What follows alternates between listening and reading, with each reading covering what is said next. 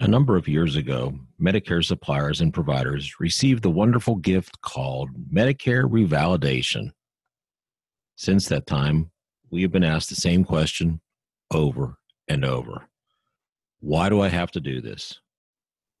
We'll explore this topic further in today's edition of the QMC Board and Collar. Welcome. Welcome to the QMC Board and Collar news and thought provoking discussions for today's emergency medical service provider. The Board and Collar podcast series is brought to you by QuickMed Claims, a national leader in emergency medical transportation revenue cycle management and reimbursement consulting. Now, your host for today's podcast, QMC's Director of Client Services, Gary Harvat. Well, a simple question begs a not so simple answer. So here goes, folks. We're going to use this time to help educate all of you about this process. Oh, and by the way, if you've received a revalidation notice, do take action now. If you use our billing office, connect with us right away. Don't wait. One of the reasons for the Medicare revalidation process is to ensure that all healthcare providers are registered in the master database called PECOS.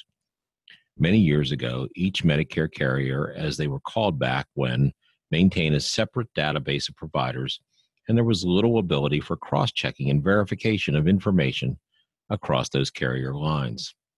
Today, carriers are Medicare Administrative Contractors, or MACs. Each MAC is partitioned into jurisdictions or geographic chunks of states where they act on behalf of CMS to administer the Medicare program. These MACs, however, all use PECOS to interconnect and share information across the Medicare system. Now, information about a provider or supplier who once billed Medicare in New York City can be instantly compared with the same provider info should that provider move operations to Los Angeles. This especially comes in handy if CMS is trying to identify individuals or group practices who may have committed fraud and abuse in one area and now trying to reapply under assumed name to bill fraudulently again, but only in a new geographic location.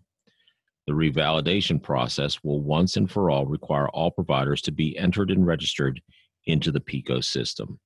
The revalidation process ensures that all provider address locations be verified as legitimate practice locations. This is the reason why CMS and the MACs are so picky about the physical addresses that need to be complete with a ZIP plus four designator in order that a site inspector can visit each location to complete the revalidation verification process. This step ensures that there are no bogus storefront operations set up as a cover up where real services are not provided.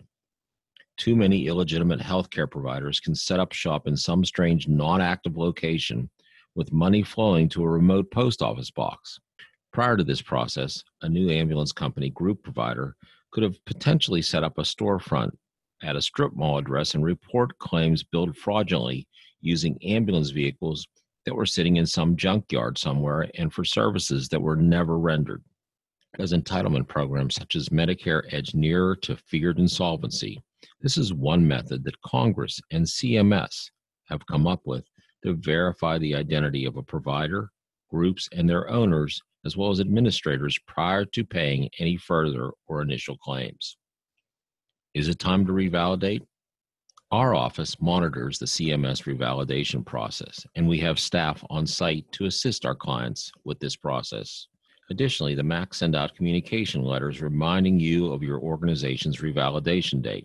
The date is also anchored to exactly every five years. Once you have completed revalidation for your EMS agency, you will only be required to report changes. But a full revalidation is not necessary in between the five year time frame.